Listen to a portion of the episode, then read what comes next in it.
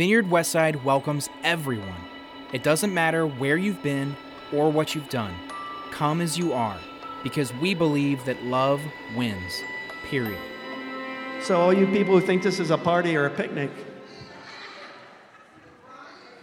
Lisa, keep going. Lisa, keep going. You're the Vineyard Westside ambassador. Keep it going.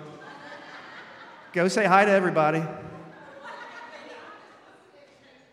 Hey, good morning. My name's Kevin. I'm going to do a few quick announcements before our guest speaker comes up. But before we do that, let's take up our collection, and I will pray over that, and then we'll, uh, we'll get started.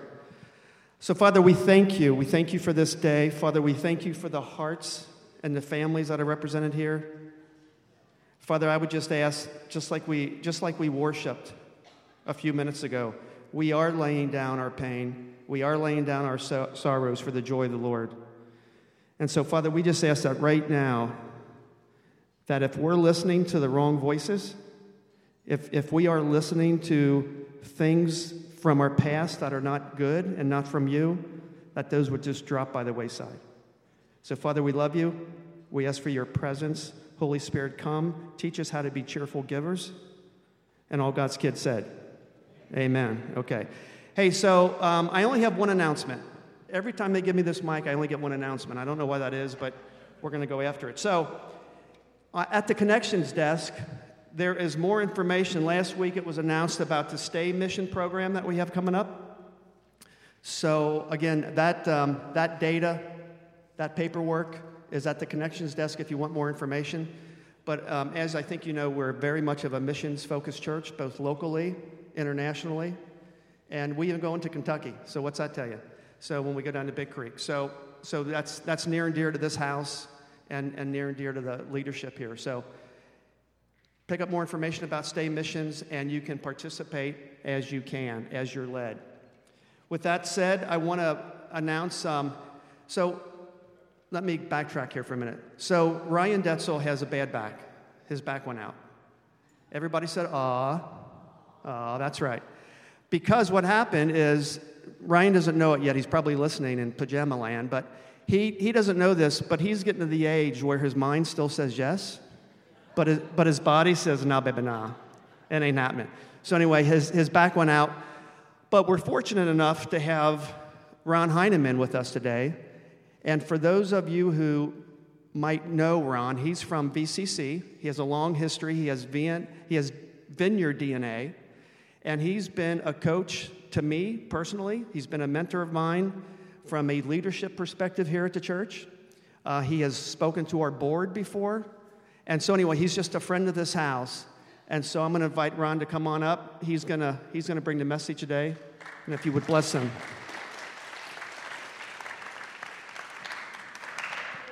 So, just as a final reminder to Ron, see that clock right there? Yeah, okay, it. good.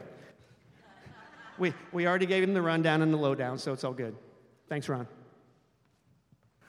Thank you, Kevin. Good morning, West Side. Well, I'm getting situated. Everybody stand up, but don't move, and give two fist bumps to somebody around you. That's the new COVID protocol. Okay. Yeah, I heard Kevin's warning about visitation and okay. Okay. As Kevin mentioned, uh, I love this church. I've uh, been part of the Vineyard movement for years. Um, and what it's about, it's not a denomination, but it's the gospel. And, um, and at least our part, and that uh, Vineyard is usually a combination of many of you, Pentecostals, cessationists, we can go into that later if you want, and um, charismatics and Catholic brothers and sisters in the mix. And so that's, that's the gospel. That's where we're at, is the vineyard, and your outreach in this community is amazing. So the size of this church doesn't have anything to do with the impact. I'm, I'm the executive director of Calvary Behavioral Health. We're counseling and we also do mental health addiction and, and uh, uh, medically assisted treatment for addicts. And um, I did that. Uh, long story short, I, um, In my 40s, felt God leading me out of the business world. I, am still bivocational and um, in the finance world, but I've also gone on to uh, earn my um, counseling residency and my license. And so, a lot of my, my purpose in this today is a lot of what I'm going to share with you is sitting hour after hour with people in pain. Be it pastors, be it um, uh, children, be it parents, be it marriages. And um, if I didn't believe in this and how the scriptures back up and support what we're doing, this would be insane to sit hour after hour with somebody in pain. It affects us as therapists, and it causes us to examine ourselves as therapists. And so, from that standpoint, sharing with you uh, what I hear in the counseling room and what causes people to get stuck, what causes people to move through it and get better. So, we're going to start with understanding grace. And grace is going to be important because we're not going to get psychobabble here, we're not going to get Christianese here. We're going to talk about the interface of all of this. If you're in pain, you don't really care about a lecture that's of the Christianese or the psychobabble stuff. You just want to know how to get better. And so, what we find is, as guilt is a major, major underlying component that you may not even be aware of in your life. Okay? And so let's, let's talk about uh, Psalms 23, if we can. If we could go to that, please.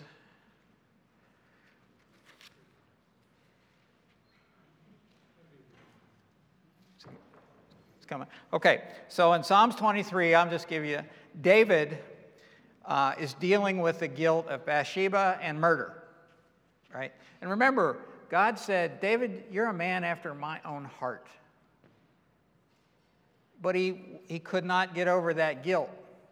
So he began to try to medicate his guilt. A lot of what we see in the counseling room is people acting out, or it's a manifestation of an underlying guilt because of their failure to understand grace. And, and we're not talking about the Christian grace that you hear. We're going to go deeper on what grace is. It's forgiveness without merit. Have you ever seen and uh, had the occasion to go to a wedding and see an ice sculpture that's at an outside August wedding? I saw this, and the ice, script, uh, ice sculpture is melting through this through the time of the reception. And after time, I was watching that, and it gets down to nothing. And then the next day, the sun in 90 degree weather evaporates the rest of the water. That's our forgiveness of sin, uh, what Christ did on the cross. That's what it looks like. Yet we still carry this guilt and keep moving around. So let's suspect um, or, or let's talk about the fact that I may have come in this sanctuary early this morning and put an envelope under your chairs that says, don't look yet, okay, that may have says, that may have said, I know what you're doing, I know what you did. How are you feeling right now?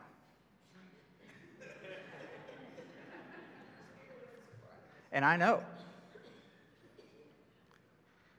Feeling a little anxious, anxiety in that situation? Sure. You can relax. I didn't do that. Okay? So, so, so, but did you notice right away, because you are God's creation, He instilled in you and me the Holy Spirit once we got saved. But He also in people that aren't saved. So we're going to talk about law, we're going to talk about grace. Okay. Law never can change people. If you're raised Pentecostal like I have, they, are big on the law and they beat me over the head with it. Not, they would deny that, but you know, I felt like I had to get saved every week and on and on and on. Law does not change people. It doesn't. It does show us the need for who? God, right? So remember, law does not change people. Quoting the law to people does not change. You can, you can only, you, you can only break yourself against the law. The law can't change you, right? Think that through a minute. So, when we look at um, how do people grow,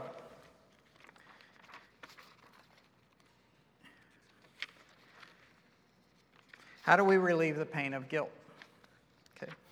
So, in David's case, he had to admit the guilt, right? He had to go to God, he had to admit the guilt. Now, in therapy, what we've noticed over time is I work with people, there's a tendency to blame God, especially as Christians or in non Christians. I hear it all the time. And what does that look like? Well, let me give you a minor example. I was working on this message. They asked me to fill in for Ryan, who's great, by the way, and at the last minute. But I, I do this from time to time. And I was praying about it. And so I went to Panera to get some quiet time to work on it and, and drink coffee. And so I got through after about two hours of putting it together. And uh, we're not going to go two hours, so relax. But, but um, uh, unless the spirit moves. But, but anyway, the, the, um, uh, and then all of a sudden, when I went to get another cup of coffee, I came back and I, I lost it all. I didn't save it.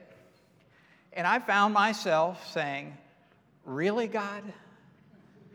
Really? Or when my kids were teenagers and they'd lose their homework on the computer and all that kind of thing.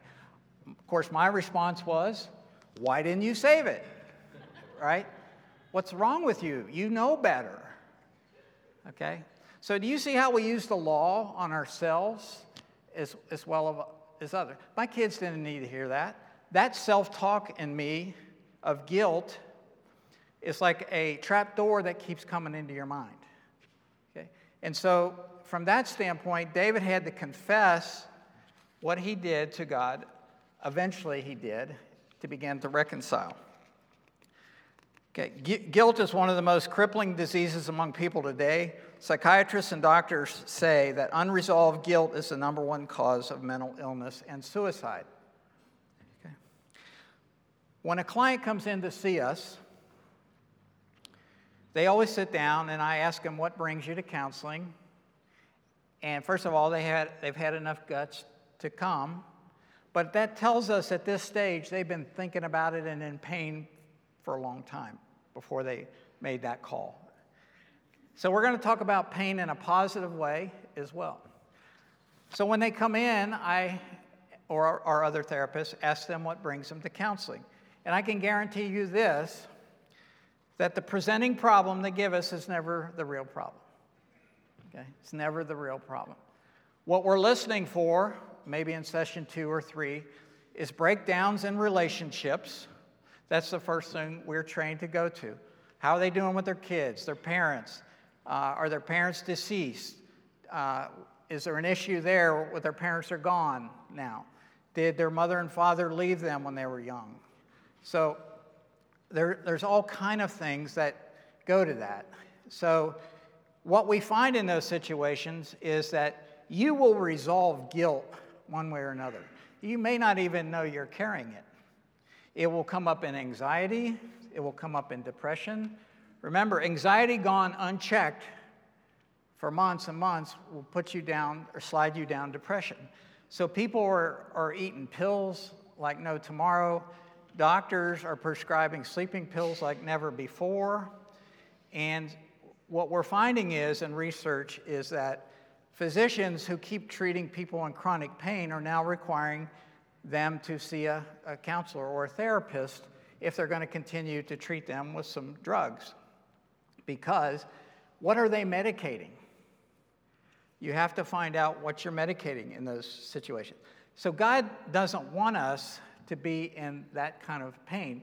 But he recognizes guilt, and, and the Bible talks clearly what to, do, what to do about it. Okay, before we beat guilt up too much, though, um, I want to remind you that some of it can be uh, constructive. Guilt can be like an electric fence.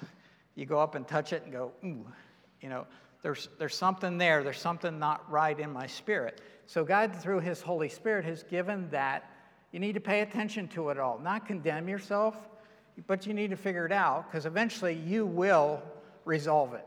You're either going to resolve it in a good way or a bad way. There's three types of people that come to see me. One, they get better. Two is they stay stuck. And the third is they get worse. Yeah, I still charge them for that. But anyway, but I'm just kidding. So, well, maybe a sliding scale. But anyway, because it couldn't be me as the therapist, right? So, anyway, no, in those cases we refer, and maybe I'm not everybody's cup of tea. Hard, hard for me to believe, but, but anyway.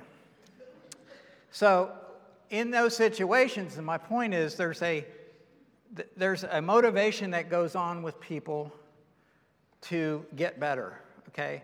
And, and it's usually as I begin to go through grace with them. Most of my clients are non Christians. They don't even know the concept of grace, they don't even know the concept of the cross. They don't need to. Because God created them, He created them with a fabric in them to understand their need for God. Okay? And it's inherent in everyone. It's, it's a need for uh, why do people go to bars? Why do people, nothing against bars, if you, but I'm just saying, why do people who are lost go to bars? Is they want community and they need to be able, with a little bit of alcohol, to begin to let their barriers down and begin to tell complete strangers things they shouldn't be telling unsafe people. Okay? But that's their therapy. Now, we laugh, but it's a start. If we can eventually get them to come to, that's a dangerous situation. You can be exploited and many things. So if we can get them to come to church, and, and therapists aren't the answer, okay? This church, the church, is the answer for community, okay? People need a place in grace where they can go and tell their story with no judgment. It's not like any of you remember the old uh, Bob Newhart shows when he was a psychiatrist? Do you? Okay, make me feel better. Okay. His answer, what people would come in and they would tell him everything, he would say, in, in his way, he'd say, Well, just stop it. You know? And they'd say, Yeah, but uh, when I try to stop it, this happens. And he'd go, Well, Stop that. And he was pretty convincing the way he would do that. But it, do, it doesn't work. So grace begins to, um, to, to put in a healing salve. So all of us are carrying some type of wound. And the problem is, or wounds, from sexual abuse to trauma to difficult marriage to parental issues, on and on and on. If you look at an encapsulated cyst, any of you ever had a cyst? A cyst is full of what? Pus, right? So, in an encapsulated cyst, over the years, that's what's happened to your cyst. It's become encapsulated. Okay?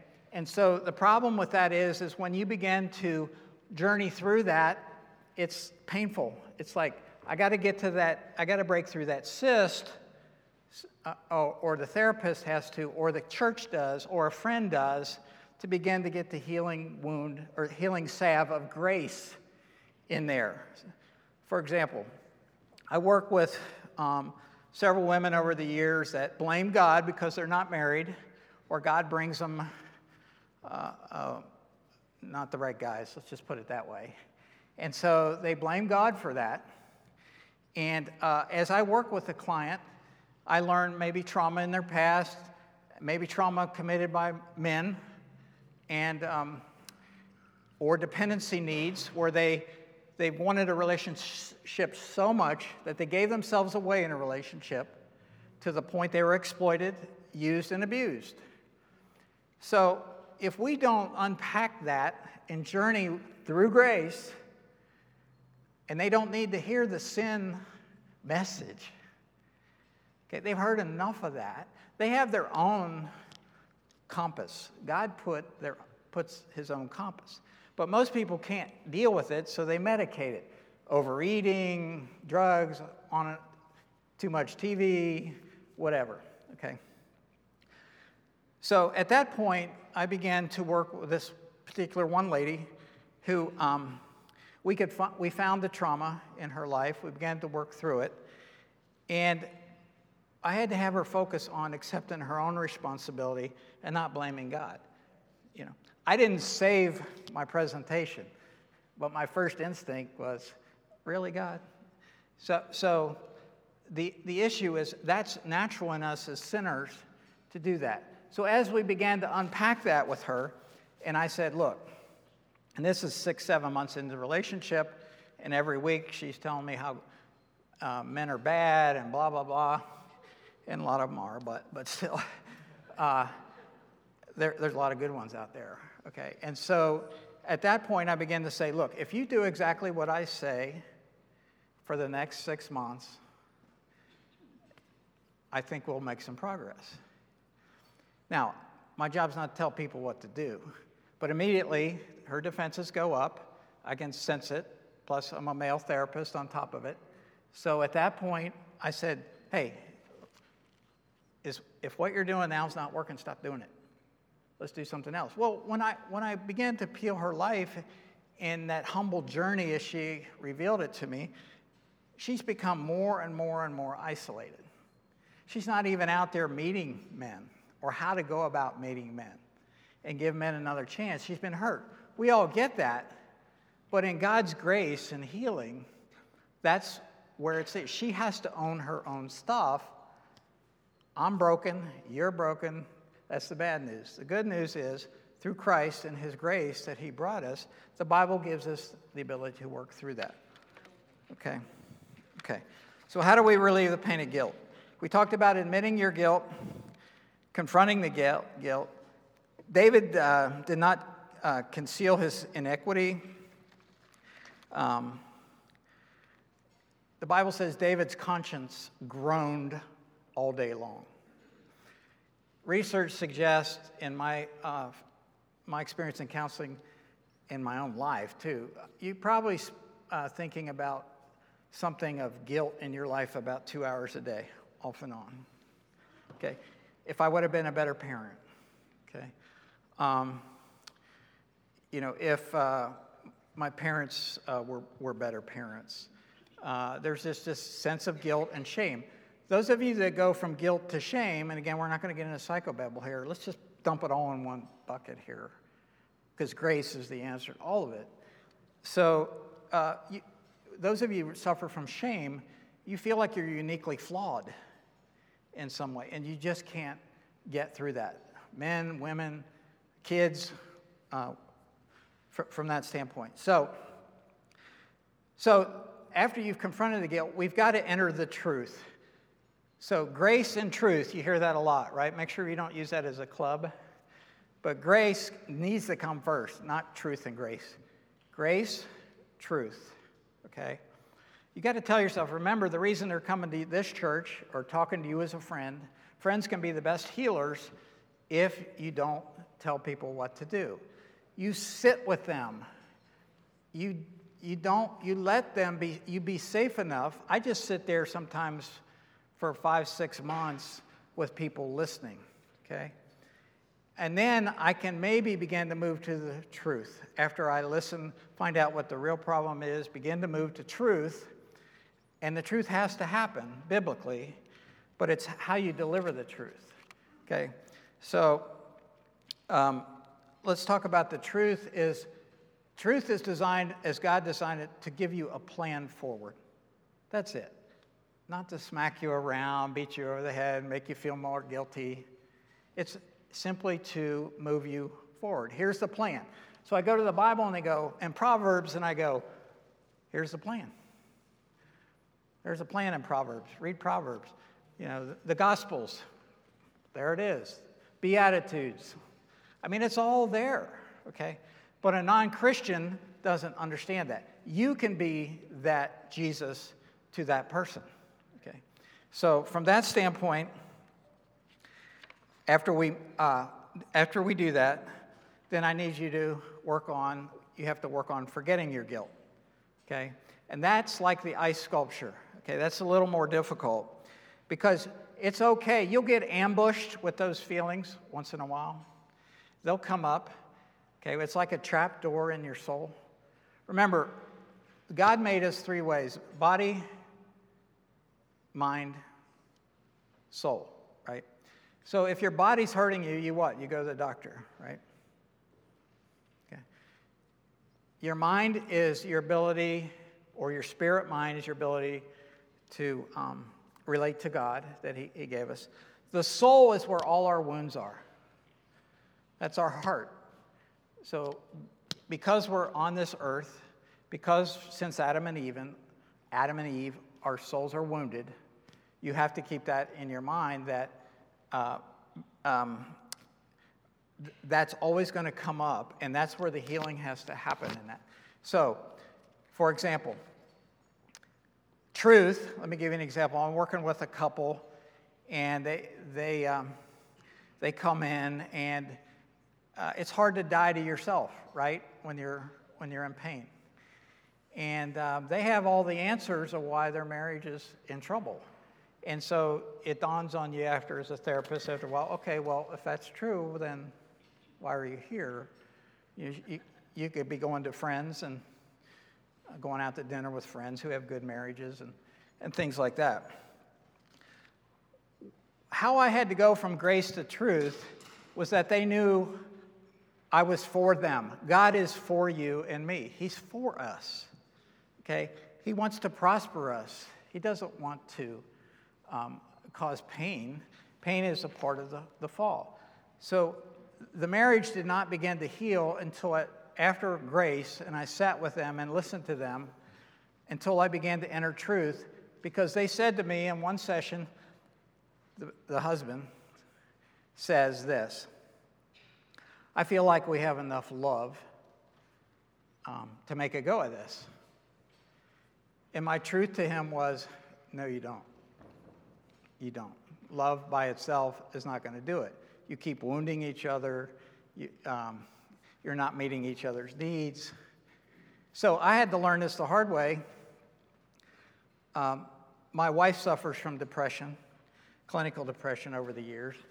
And so she was working with a therapist, and, and she, she would go in and talk about things, including her marriage, which I didn't know. I've been married 40, 44 years. That's how God deals with me. And so the therapist, female therapist, says to her one day, Hey, I'd like to, I'd like to meet your husband. You talk a lot about him. And, and so my wife comes home and says, Hey, she wants to meet you. I said, Okay, I'm a nice guy. You know, we'll do that. So I went into that process. And so I would go in and tell her, the therapist, what I thought the problem was well, you know, she wrestles with depression and on and on and on. And at the end of the session, she says, You know what? I think you've got some things we need to work on. You need to stop focusing on her. You got some issues here. What do you mean? I've been with you 50 minutes. so, as a Christian and having to go home and face my wife, I wasn't about to tell her I'm not doing this. So I, I went and I spent seven, eight, ten sessions with her as she began to tell me what my issues were. And I would tell her what they were, and she'd say, No, they're this. But see how the truth happened. I knew she was for my wife, I knew she was for us in the marriage, but I needed truth, okay? I needed truth. And then our marriage began to really, as I got to focus off of her and onto myself, because I'm the only one I can control, right? Your ability to change people stops at your skin, right? Okay. But giving people grace to be who they are can help the process. Okay, so, okay, so let's look at the, we need a true view of God, okay? Um,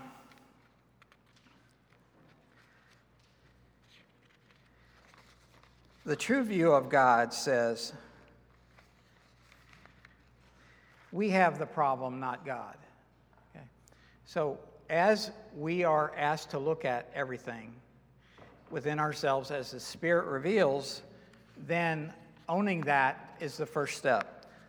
The second step is this church, when working with people that need your help and each other as friends, you have to be safe as a church. You have to let people come sit with you, and they may say the same thing over and over and over again as your friend or just somebody in the congregation. To the point where my supervisors when i was in residency i would go to them and say this person i don't i don't i, don't, I have an issue.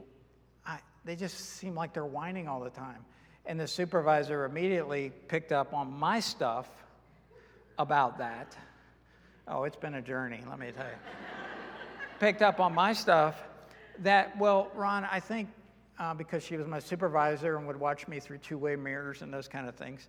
She would say, I think it's because this woman has never felt heard in her whole life. So until she feels really heard, expect the same story every week. If you are with somebody or your spouse keeps going on and on with you as a husband or a wife, the same thing, instead of getting irritated and ticked off and getting into a big argument, maybe check yourself and say, some reason my wife's not feeling heard. And I, other thing I've learned, people don't need you to fix it. One of the first things they teach us in counseling is get over your need to fix people because you can't. They can. And as Christians, we believe we can help God with the healing, right? But being present with people, uh, for example, here's where the pain comes in as we wind up you guys run groups here. People come in and they feel safe. And they said, Well, I fell off the wagon this week. Or I yelled at my kids again. And, um, and so, where guilt comes and anxiety comes in, here's the standard, and here's where we always achieve, right? We never get to the standard. Because God's standard we're not going to get without the cross in front of us, right? So, but between here and here is pure agony, pure pain, okay? So when somebody comes in and says that in a group, what do we normally say to them? we say things like, um, okay, well, next week do better. That's, that happens in AA. What does that do for you? And I'm not, I'm all for groups in AA and all that. But you just reset the standard, didn't you? Well, why did you fall off the wagon? Why did you yell at your kid? What was going on inside of you that, that caused you to lose it? Okay. You know, why are you, why, you and your wife not getting along? Um, and then truth says, here's the plan. Not condemnation, not beating you over the head, Grace. they came to the group. You guys are giving them a lot of grace. You're loving on them. At the same time, somebody has to have eventually the ability to speak truth, right? And the truth would come from, from the Bible and those things. Okay, so um,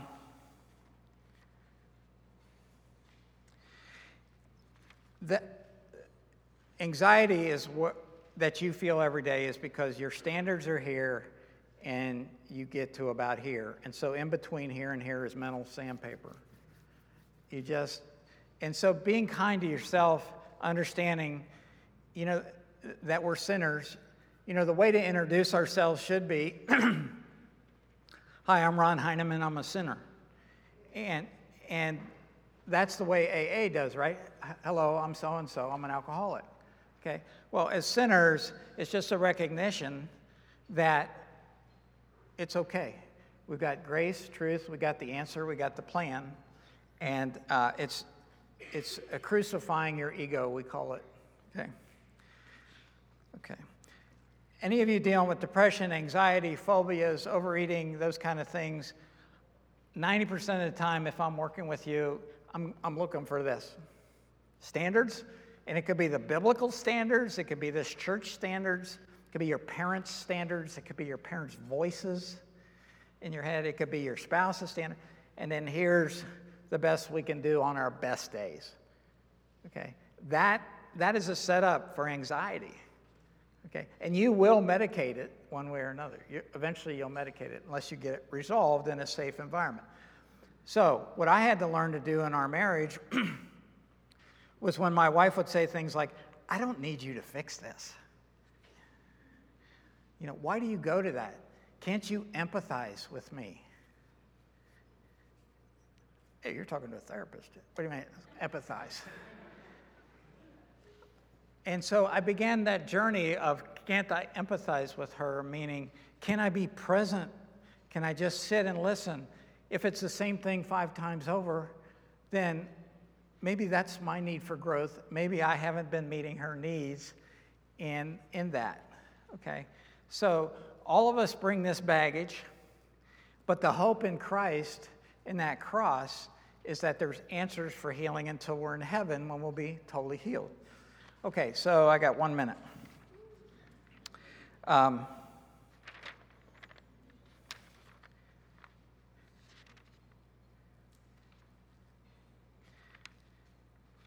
okay, in depression, uh, I'll leave you with this.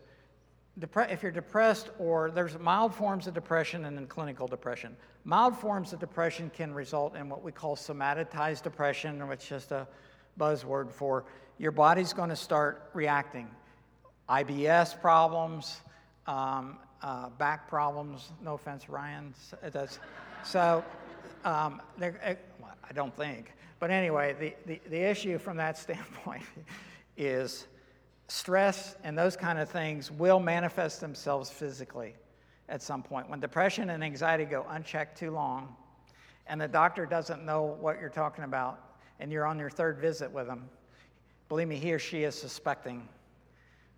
They may ask you th- something like, What's going on in your life? And they give you three minutes to tell them, right? it doesn't work. A lot of doctors will refer you out. All I'm saying is there's warning signs on your dashboard going off, or the Holy Spirit's revealing that you're on a slippery slope. And it may be just calling a friend. Okay? Maybe that's simple. It may be coming to group here.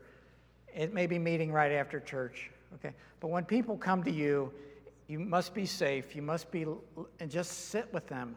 Be present with them. The Bible talks about. You can't fix them. Don't feel anxious that you need to fix them. Okay? I can't tell you how many clients I've had that come in. Maybe they've been with me uh, six, seven months, and they'll plop in the chair and say, I really felt like driving my car off the road today and hitting a tree. I, I mean, it's, it's a lot.